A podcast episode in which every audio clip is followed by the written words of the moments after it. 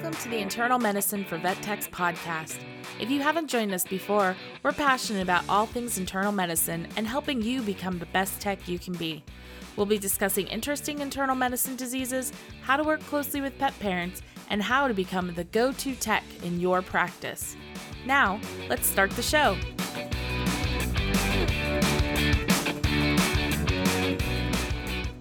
Welcome back, everyone, and thank you so much for listening and making a commitment to your learning. We hope that you are doing well. We are your hosts. I am Yvonne Brandenburg, and I am joined by Jordan Porter, the delightful, dedicated, and devious Jordan Porter. Ooh, Ooh, that last one made me... I don't know. I was like it. I was like, what letter do I go with? And this is literally where my brain went. I was like, D for dog. Jordan likes dogs. I'm the dog person. Oh, can I put that as one of yours? The dog person. Jordan Porter. Nothing against cats. I mean, I guess something against cats. I do hold a slight grudge. I mean, you're allergic to them, so that makes you predisposed to not feeling warm and squishy about them. And it's their fault that I'm allergic to them. I mean, it's one cat's fault. It's not every cat's fault. It's them as a whole. Nice. Way to be speciest. It's not even breedist. It's speciest. One cat made it so I can't love on all the cats. That'd be really sad. Okay, rub it in. I'm just saying. I know. We had a super dandruffy cat in the other day, and it was a super sweet cat, and I love the lady. Like, I love the lady, and I want to love her cats. I do.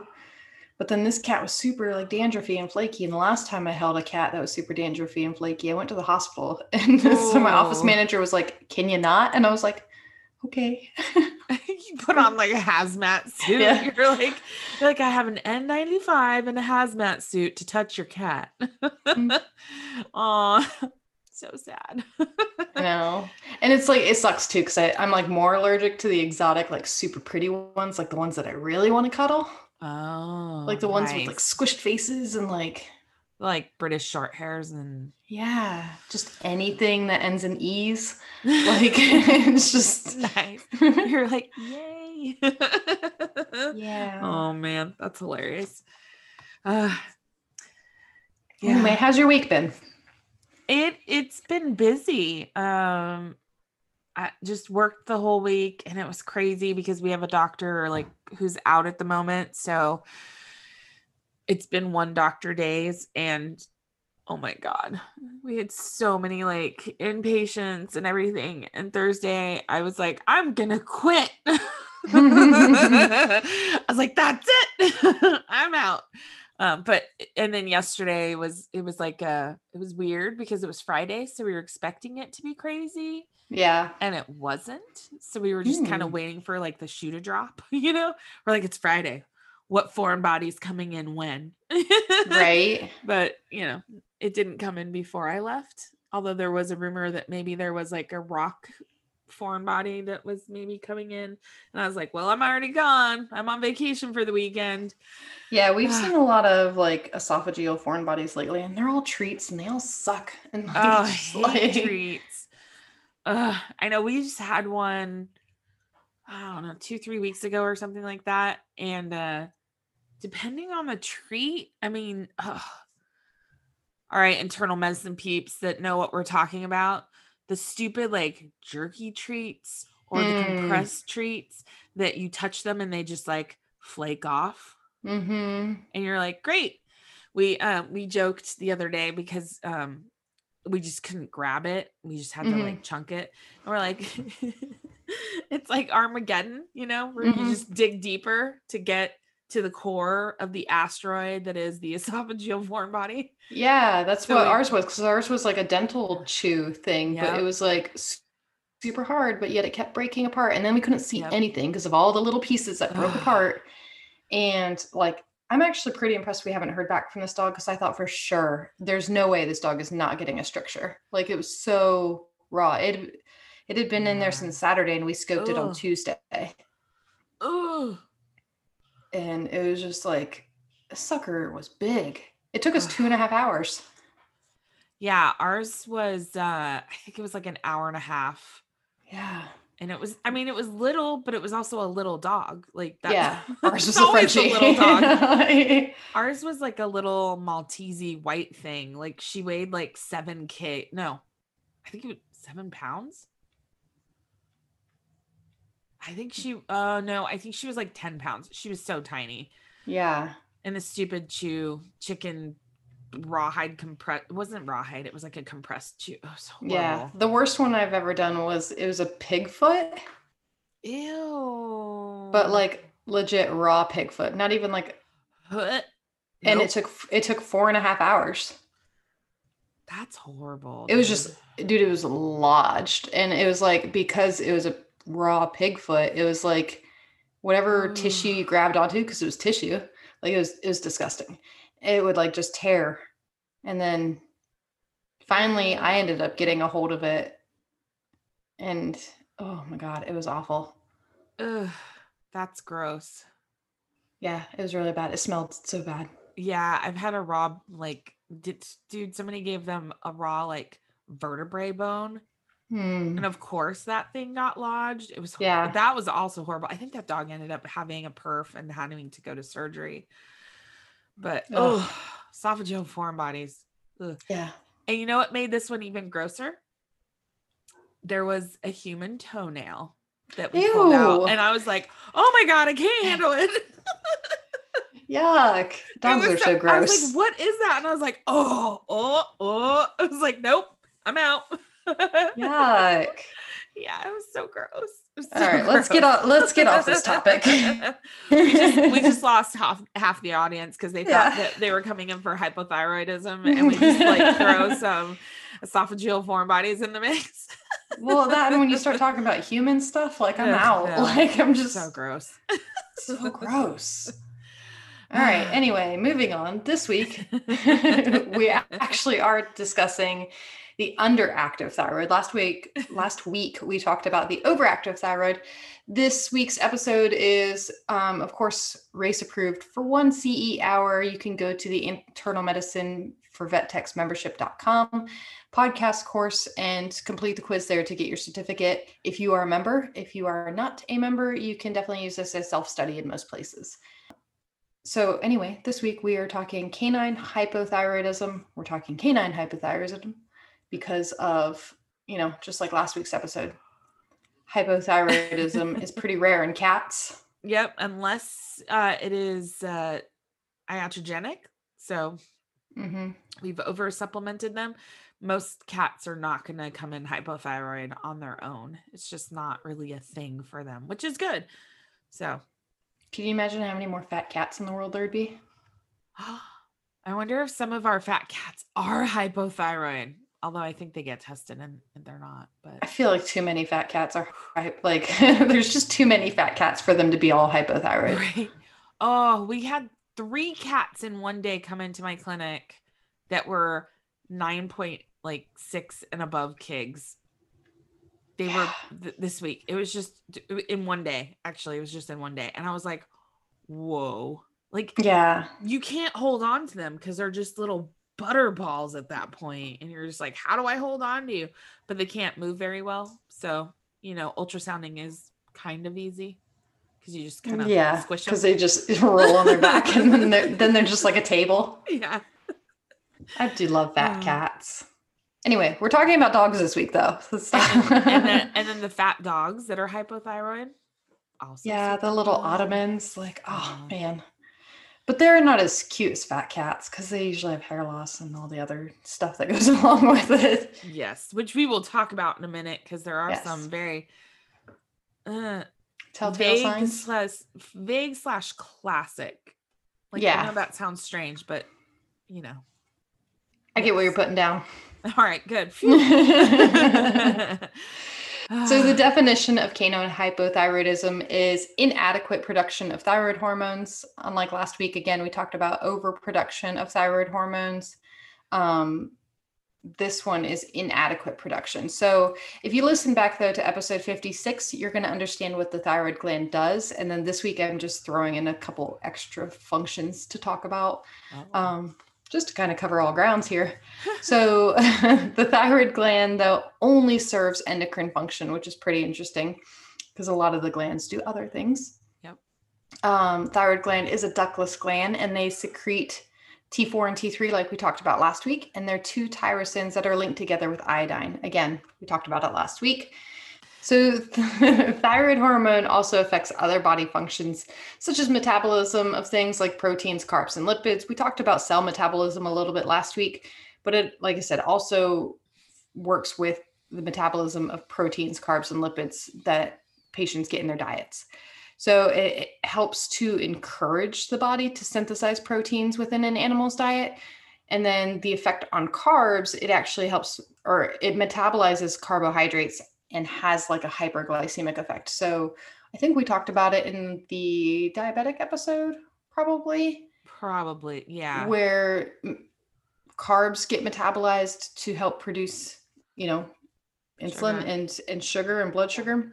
So thyroid actually also plays a role in kind of help maintaining blood glucose levels as well, which I think gets overlooked frequently. Yeah.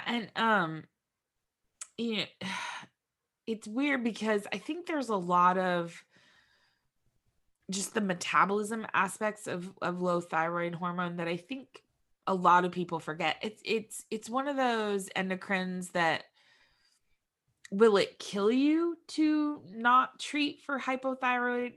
Probably not, but you know, quality of life is going to go down because there's so many other things that are affected.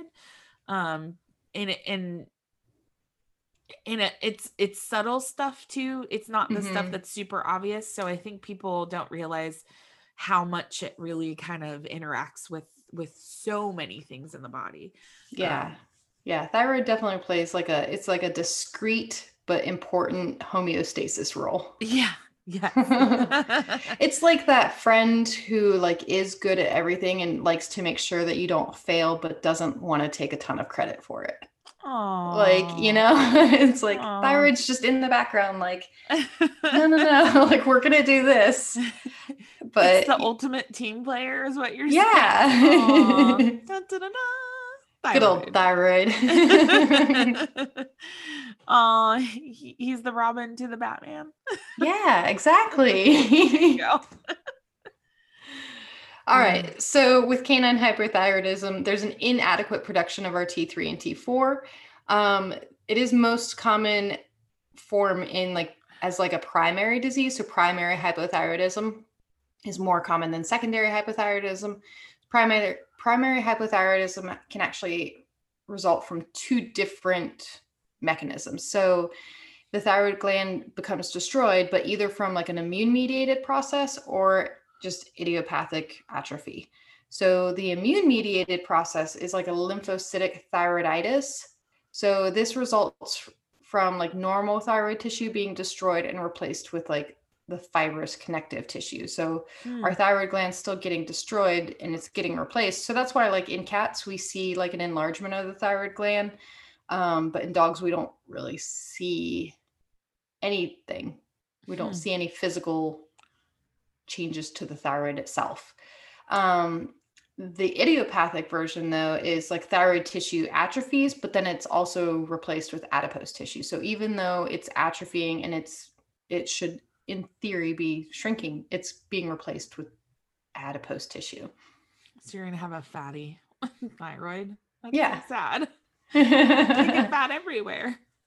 And then secondary canine hyperthyroidism is pretty rare, but it can be caused by like neoplasia or pituitary malformation. Oh yeah. That makes sense. So our history, I mean, a lot of people probably understand what the history and like species and breed predispositions are, but common in canines, rare in felines.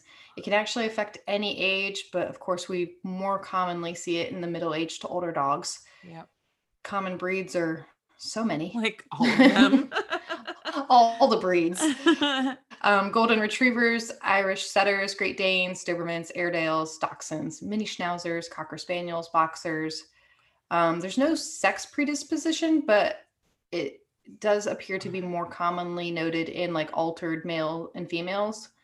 So spayed or neutered patients. But I wonder if that's just because more patients are spayed and neutered. I was like, is it a sample size problem? Because I don't know. Interesting. Yeah. So most common symptoms, though, tend to be weight gain, lethargy, and alopecia. Those are like the classic things that clients complain about is that my dog lays around all day. He's losing his hair, but he's just getting fat. He's not really eating anymore. He's just laying around getting fat.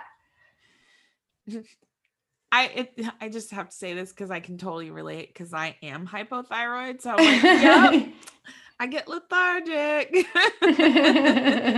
Yes. Well, and I think the other thing, so we've touched on it. There is a giant laundry list of things that can be affected by this. So are you guys ready for this? It makes it so like kind of annoying just because like if a patient is exhibiting any other issues, then like your thyroid testing is just like, well, can't do that right now. Like, right. Yeah. Well, and cause we talked about it. Did we talk about it in last episode? Where we did a little bit. Thyroid, sick sinus, or sick, not sinus. Dang it. I keep wanting to say sick sinus syndrome. That's cardiac. Yes. Euthyroid sick. It's just like, or non-thyroidal illness. Yes. Cause stress on the body can affect thyroid hormones. So that's the hard thing. So if a patient is technically sick or the body is stressed, testing them for their thyroid isn't as accurate and you're going to have to retest. But the problem is there's so many things that being hypothyroid can affect that it's like, well, are they sick or are they hypothyroid? And it's like, you kind of have to play this game of like, do we retest or we try treating and see if things get better? But first, hypothyroid can, the laundry list of the effects on many different body systems.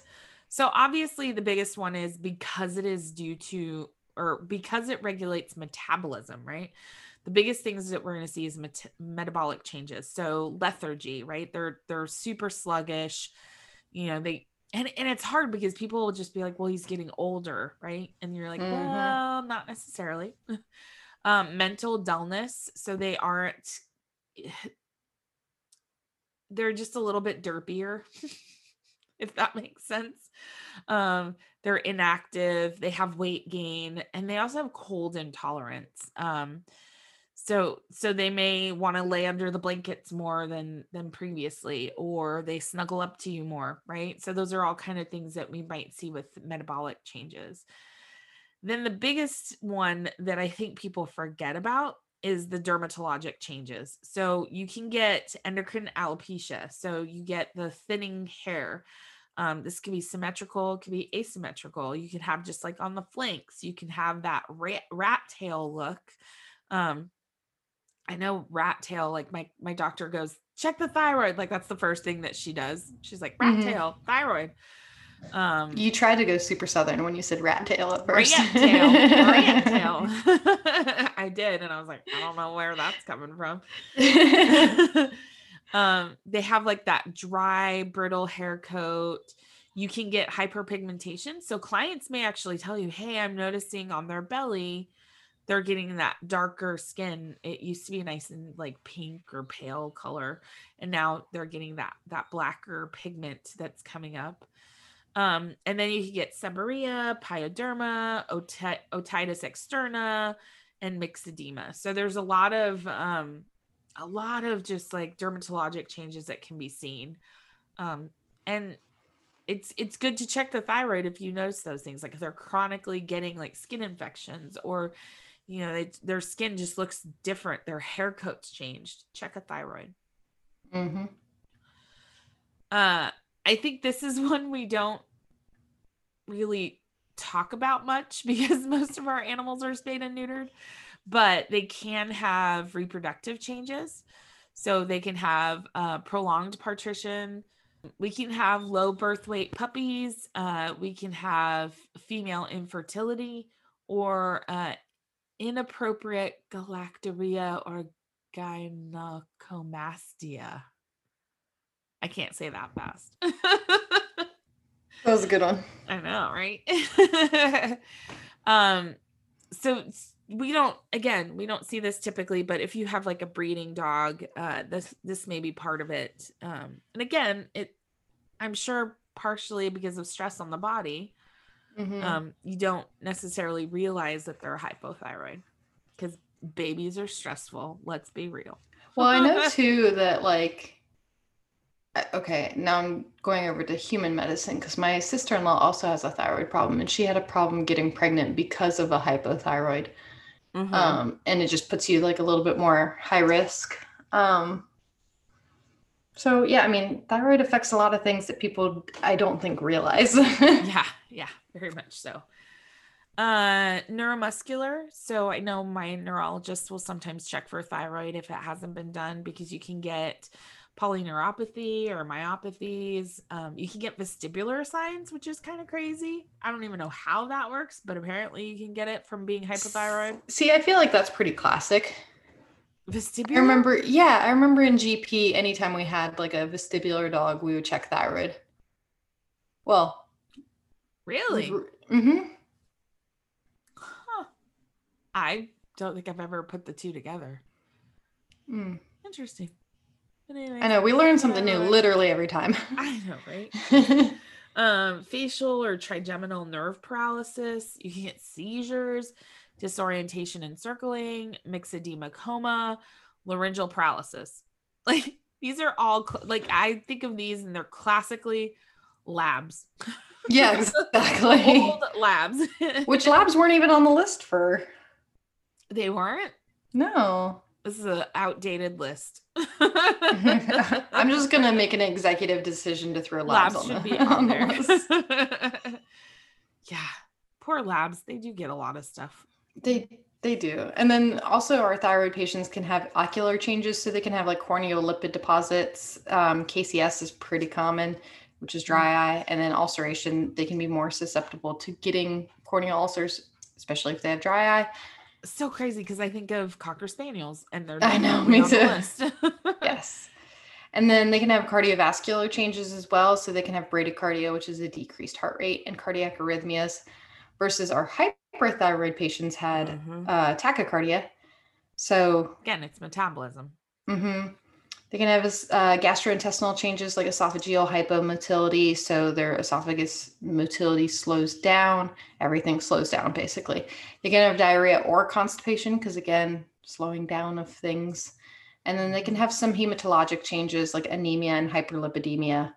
So crazy. Yeah. And then obtaining a really thorough drug history is critical for these patients, just because some drug therapies can also alter thyroid function, and it can alter your thyroid result testing as well. Mm-hmm. So some of these medications include glucocorticoids, phenobarbital, furosemide, some NSAIDs, not all of them, clomipramine, and sulfa antibiotics can alter our thyroid function. That's so crazy. So it's interesting because when we're talking about all these history changes and like all the stuff, there is a school of thought out there that you should treat with thyroid medication if you see these changes, even if the blood work doesn't support it, which can be a problem, right? Because then all of a sudden we have these iatrogenic, like hyperthyroid animals, which can also be an issue. Mm-hmm. So it's weird because, you know, how do you know if it's just because of stress on the body that they're kind of hypothyroid versus it's true hypothyroid, and where do you treat? So I think it's one of those things where, because it is a hormone, just like any other hormone, you know, it may be that I think some doctors put patients on it and then just like set it and forget it. And you can't really do that, unfortunately. No. And we'll talk about that a little bit more about like what the protocol should be when starting therapies, but yeah, definitely hypothyroid isn't as benign as it seems like it should be. Yeah. And I think that, I mean, that is a really good point, is I think people even me, I think, oh, it's not that big of a deal, but there's so many things that it affects. It probably is a bigger deal than we make it out to be. And I mean, if my dog's going to have any endocrine disease, I feel like hypothyroid is definitely the easiest. It is the easiest and probably the least terminal. Yeah, exactly. So, but again, hypothyroidism can actually be masked due to non-thyroidal illness or euthyroid 6 syndrome. So these patients can have underlying other diseases that can mask our true hypothyroidism. And it might really just be concurrent, but then you don't diagnose with hypothyroidism until later, which is fine. But renal disease can affect these patients. Severe infections can definitely mask hypothyroidism. Mm-hmm. And they can also get severe infections just from being hypothyroid, especially like skin infections and stuff. Yep. Hepatic disease, cardiovascular disease, diabetes, or DKA. Because again, we already talked about how the thyroid helps metabolize and produce glucose. So this can definitely be altered from hypothyroidism. And it's thought to be due to the body trying to conserve cellular metabolism and conserve energy while the body fights off other ailments. So you're not going to get that false or that low number when you're testing, because they're trying to battle other things. Or if they are battling other things and not actually hypothyroid, then you'll get a low number because their body is still not, it's still trying to conserve that cell energy and cell metabolism. So the thyroid's functioning at a lower level. Yeah. So crazy. Right. Some of the diagnostics that we talk about, I mean, I feel like we talk about these every time, but we're internal medicine, so this happens. So we have our CBC. So normal, we'll see this mild normocytic regenerative or non-regenerative anemia. So we'll kind of look at the cells and we can see, there's less red blood cells, but they look normal. The body's not trying to make new cells. Yeah. The body's not holy crap, we got to replace these. Yeah. It's not overstimulated whatsoever. Exactly. And because of that too, our bone marrow is a little bit decreased. So we also have mild leukocytosis, which is kind of interesting. Mm-hmm. The body's just slowing down. It's just conserving. It's just, again, trying not to. Slower metabolism, mm-hmm. Right? Slower metabolism slows everything down. Mm-hmm.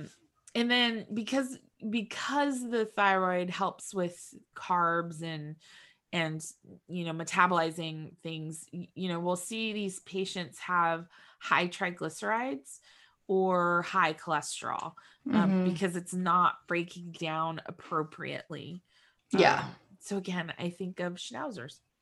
Right. The schnauzer blood that comes in, you spin it. And down, it just looks like milk. Yeah. Yes. Oh God. It's so gross. I spun down some urine the other day and there was a lipid layer on it. Cause it was urine? Yeah. That's a thing. I didn't realize it was until I spun it down. And then I was it's literally, and then I spun down its blood too. And I was yeah, it's super. So we sent off triglycerides and stuff. I was the amount of fat in this urine, that I'm getting on, it was literally a lipid layer. My mind is blown right now. I didn't think that was a thing. Yeah. Huh. It was crazy. Cause you can see that. Okay. Well, I guess we'll talk. So we do urinalysis sometimes in these patients, and sometimes you can see fat droplets and protein in the urine. But yeah, that was excessive because it was literally a lipid layer. I've never seen lipid droplets in urine. Oh, really? Have I? I feel you don't look at urine as much.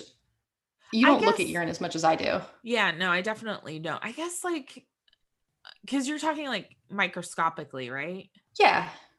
Yeah. Okay. Yes. I think I have. It's been a long time, obviously.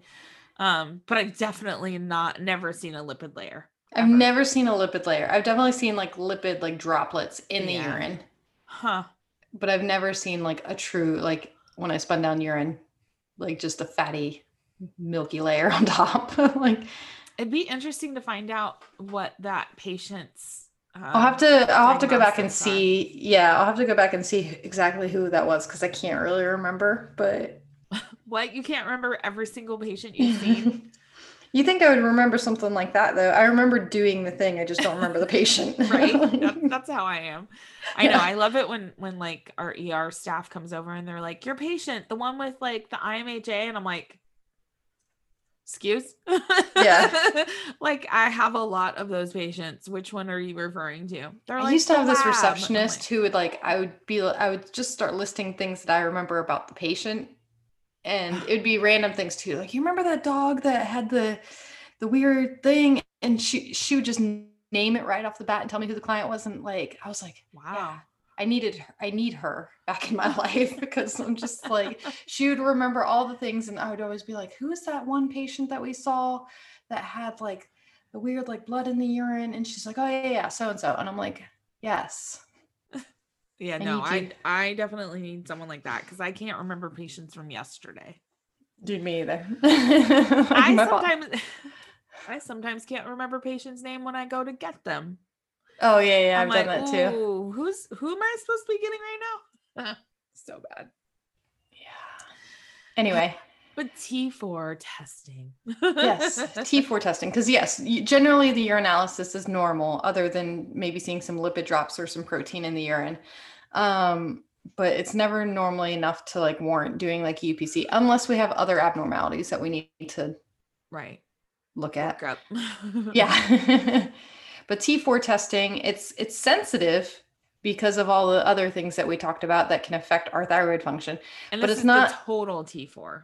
Yes, our total T4 level. So it's sensitive, but it's not specific. It's not specific for thyroid disease because of our euthyroid 6 syndrome that we can get. So it can be low when we're battling things like DKA or cardiovascular disease or renal disease. But it'd be a false low. So it'd be because the body is slowing down, trying to focus on fixing these other problems, our thyroid levels are going to be falsely low because of just decreased cell metabolism and trying to conserve that energy. Generally, when we do have a hypothyroid patient, our total T4 level is going to be low. Running a free T4 by equilibrium dialysis is considered more accurate. It's going to give us a more accurate, more definitive, yes, we have a hypothyroid patient. And these levels are also going to be below normal. Yeah, I feel like these are the ones, because we use IDEXX typically for most of our send out stuff. So if we have like, if, you know, we're doing like a Health Check Plus or a senior screen or something that has the T4 and it's low, a lot of times we will do the add-on free T4 by ED just to see, you know, is this truly low because of disease, or is it true? Is it low because of concurrent illness? Because especially for us, I feel like it's usually there's some concurrent illness going on. I don't remember the last time I've had just a like hypothyroid patient. We had one that came to us, which was really weird because the patient had so many of those classic symptoms that we talked about kind of earlier, but the, I think the PDVM just didn't believe that it was just hypothyroid. And they were like, oh, this must be, you know, a euthyroid 6 syndrome, because look at all this other stuff that's going on. And we got the patient and we were like, this is classic for hypothyroid. And we tested, and yes, the T4 was low, but we also did the free EDT. Or free T4 ED, and that was also super low. And so we treated for the hypothyroid, and the dog got amazingly better. Like, he had skin infections and a rat tail and just like pot bellied and like all that. So they just assumed that there was like a bigger problem going on. And we were like, nope, It's just really bad hypothyroid. We test for thyroid, I wouldn't say like overly frequently, just because usually the referring veterinarian does, but we'll test for it once, especially like a lot of the times when we're testing for it, we've treated for something else like Cushing's, and that's resolved. And now we're testing for thyroid. Yeah. Or it's like a long-term patient of ours that they almost start treating us like their GP. Yeah, exactly. You're like, yes, I know I treat your IMHA, but we don't do any of the GP stuff. So. Yeah. They're like, can you add a heartworm test to that? And I'm like, no, I can't. No. I mean, I can, but we don't like to. Yeah. You should. Yes. Please go back to your regular vet for that. Yeah. Cause we don't want to steal regular vet patients. We don't. No. I love when they ask us if we even have vaccines, and I'm like, I don't have vaccines in my building. Like I don't have most antibiotics in my building. Like I just, right. Like you need cephalosporins. What? Well, we have that because we have derm in our building and we have emergency. Yeah. So we do have it, but yeah, no, we usually don't touch that stuff. Like not it. What was the one thing my doctor and I were talking about? And I was like, oh, we were talking about Depo-Medrol injections. Cause like a client came over for something and it had just gotten Depo 5 days before. And we're like, well, there goes all of our testing that we can't do now. Right? Like, oh my gosh. And he's like, how do you even dose Depo-Medrol? I was like, I don't know. I've been out of GP for 8 years now that I don't remember. Yeah. I don't know. I don't remember how to use it. I just remember it was used for skin a lot. Like, uh-huh. We actually had a patient that had gotten a Depo-Medrol injection at their primary vet, but we didn't see it because, you know, trying to read Dr. Chicken Scratch sometimes that comes over to us. And we had tested, I don't even remember what we tested for. We were looking for Addison's disease. Or Addison's, yeah. And we were like, oh, you know, the results are weird. And then in conversation, she was like, oh yeah, she's due for her, you know, Depo shot for the skin. And we went, wait, what? Like due for it? When did they have it? And so it was a bummer because we had to like do the washout period and then retest. And they're like super itchy because they're obviously don't have this Depo-Medrol in their system. And yeah. Yeah. Anyway, TSH. For these patients, we're also going to test our TSH levels, which is our thyroid stimulating hormone. And these levels are typically elevated with our hypothyroid patients. So again, their thyroid stimulating hormone should be high because it's trying to stimulate the thyroid to do things. Yay, negative feedback loop. Yes, but the thyroid level is like, nah, I'm good. like oh, what's stimulating hormone? I'm good. It's cool. Yeah. The TSH just keeps knocking on the door and the thyroid's like, nah, like just laying on the couch. Like it's like your best friend inviting you to a party and you're like, nah, I'm good. I'm just going to hang out with my dog and cat. I might show up later. We'll see. Like, all right. I might still be in my pajama pants. Yeah. And T3. So we talked about T3 last episode. How we don't really test for it in cats. And I mean, it is of little value in dogs. I feel like we test for it more in dogs, but it's the results are so highly variable that it's just thought of that this test is really of little value. Yeah. And we talked about it last week because this is kind of like the inactive form of T4, right? So T3 floats around and then the body converts it to T4 kind of as needed. So it is kind of one of, it's like the friend that they're like, ooh, that guy. We acknowledge he's there, but don't talk about him. Don't invite him out to parties. Right. So kind of when we're testing for hypothyroidism, we really, like all of our internal medicine diseases, we need to rule out other concurrent diseases, right? So again, full chemistries, we're not just doing like a T4 and that's it. You know, depending on what's going on, do they need an ultrasound? Again, it depends like what other things are going on. Chest x-rays, again, completely depends. Like, are they having a lot of panting? Do they have cardiac arrhythmias? You know, so it just really depends on what symptoms are exhibiting to figure out, you know, is this truly thyroid or is it the other stuff? Which is the primary, mm-hmm. right? Thyroid being causing this stuff or this stuff causing low thyroid. So I guess it is difficult, because if we find that underlying disease, you know, do we wait until that stuff is resolved and hopefully we could get it resolved? Or do we say, oh, we're really suspicious, it's because of the thyroid, and maybe we try supplementing with thyroid medication to see if things get better quicker. So it is a fine balance, and sometimes that's difficult, and sometimes that's where internal medicine specialists come in. Mm-hmm.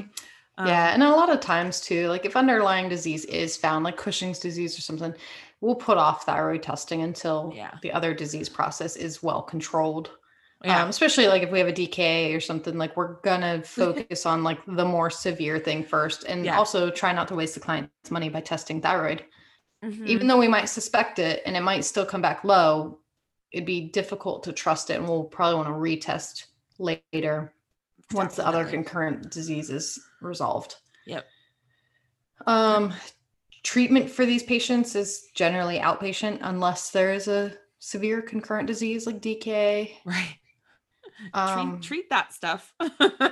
Yeah, exactly. But talking strictly hypothyroidism, this is treated with levothyroxine, and dosing adjustment might be needed. And it generally starts off pretty low, but the maximum dose can go up to 0.8 milligrams twice a day maximum. And I will say that this sometimes will blow the mind of pharmacists, because if you send them to a human pharmacy, they like lose their mind about how much levothyroxine these patients are on, because in human medicine, they start off like 0.025 milligrams. So 25 micrograms is where they start. And so when we're like, we're going to start on 100 micrograms, right? Their minds just blow. They can't even handle it. And so a lot of times you'll get like, especially if they're newer pharmacists that haven't dealt with a lot of like veterinary medicine, they'll push back and they're like, are you sure that's the right dose? And you're like, yes. Mm-hmm. And I think levothyroxine is probably the most common one, because there are different types of thyroid medication out there, but levothyroxine, I believe, is the manufactured one, and it's the least expensive, and it's kind of the most straightforward. And the nice thing is it's pretty inexpensive drug. Like even cost, if you go to a human pharmacy, it's like $20-$30 for a month's worth. So out of all the endocrine diseases, it's also the cheapest to treat. So, you know, most clients don't push back really when we're talking about hypothyroid patients. I don't know. I definitely don't know if we did a lot of retesting and dose adjustments in GP. I feel like this is... And it again, frequently overlooked. I was gonna say it's been a long time since I've been in GP, but I feel like it doesn't happen as frequently as it probably should, because ideally your T4 level should be reevaluated 4 to 8 weeks after start of medications or any dose changes to make sure that it's the right amount of thyroid supplementation. Mm-hmm. And then there's two ways to test for your thyroid levels. So it's recommended to actually do like a trough. Yeah. Whew. But we normally, I mean, in GP, I remember just doing mostly peak levels. So it's recommended to draw blood samples just before dosing, which would be your trough level. And then 4 to 6 hours post pill, which would be your peak level. And then once your levels... Hold on. Let's just repeat that for the people in back. They should be getting their thyroid checked 4 to 6 hours after medication. So when you're scheduling these appointments, it's really important to ask them, what time do they normally get their medications in the morning? Mm-hmm. And if clients, I mean, And if you're going to do a trough level, same thing, like, well, please bring Fluffy in just before you give the medication and we'll check the level that way. And once levels are stable though, then it's just recommended checking like our peak levels, total T4 levels every 6 to 12 months. Yep. You don't typically have to do the trough and peak. You can just do peak. Yeah. Yeah. So it's not a set it and forget it. No, it shouldn't be, even though again, it is a pretty benign disease. It's definitely not a set it and forget it. And because again, you want to make sure that you're not overstimulating that thyroid. You want to make sure that you're not going to cause weight loss, or tachycardia, right? Or heart thickening, yeah, all the things we talked about last week that could go wrong with hyperthyroidism. Yep. And the cool thing about it is when we're talking to clients, right, they should start seeing improvements in those,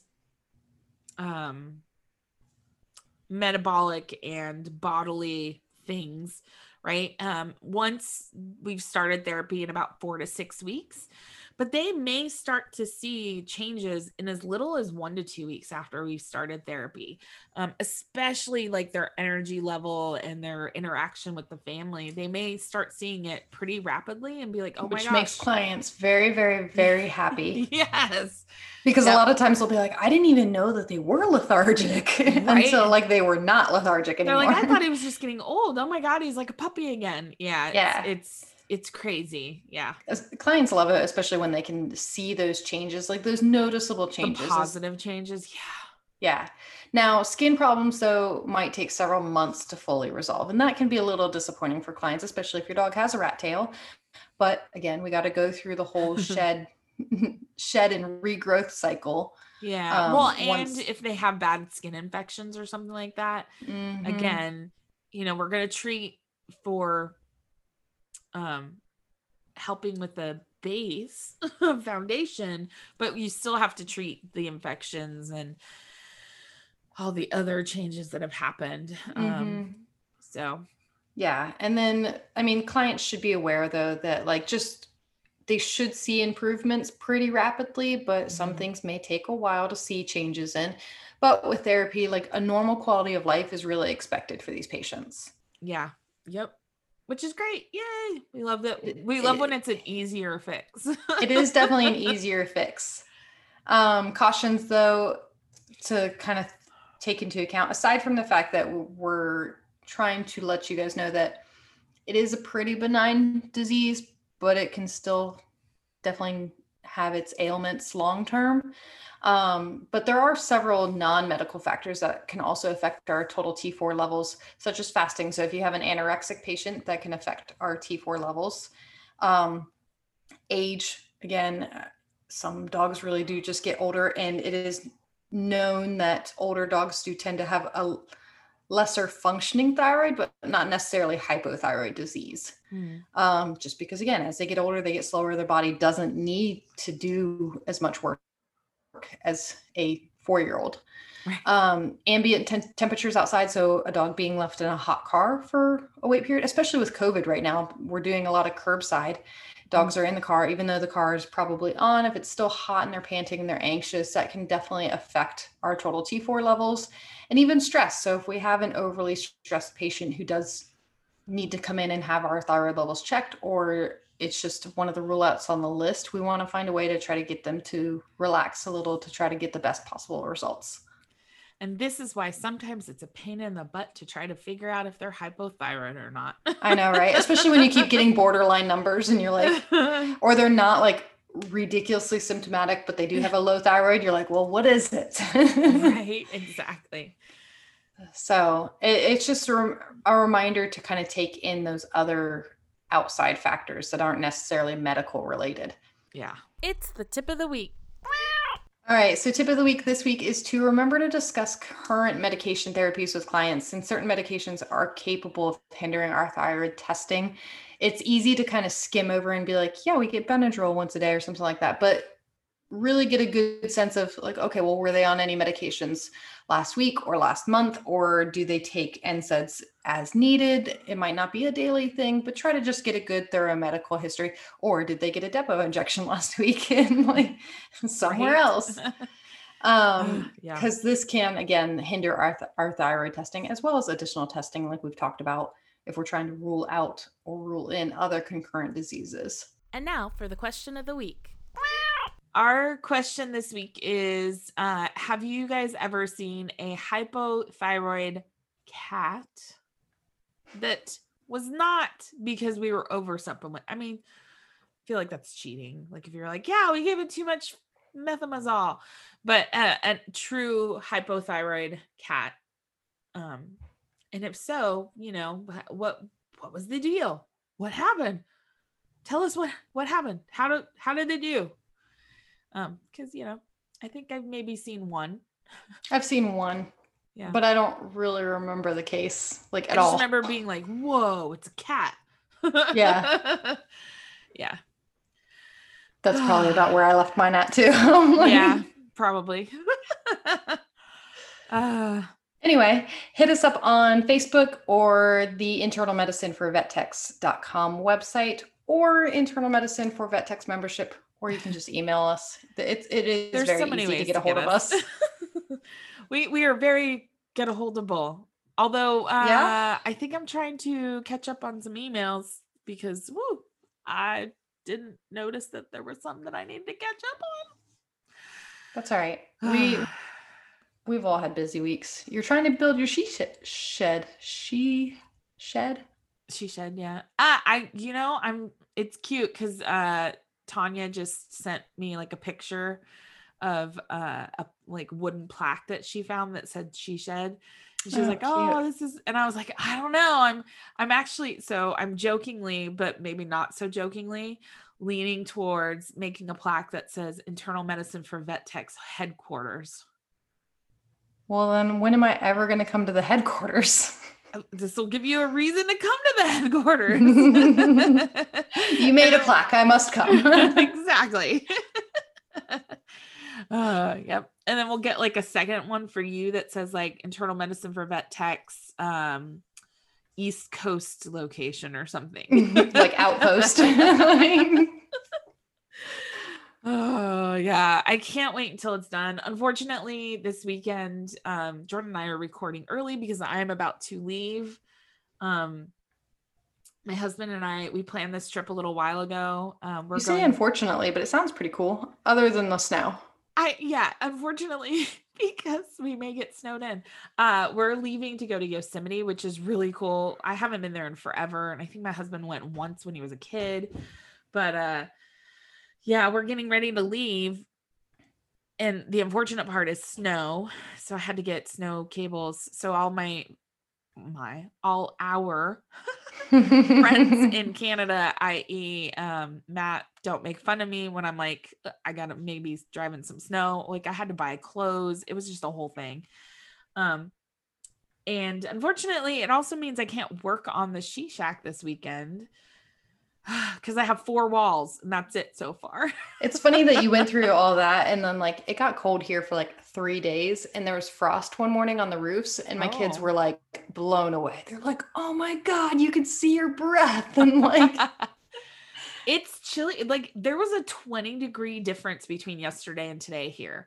Sounds like about how it was for us too. And it's going to be the same up there. It's going to be cold.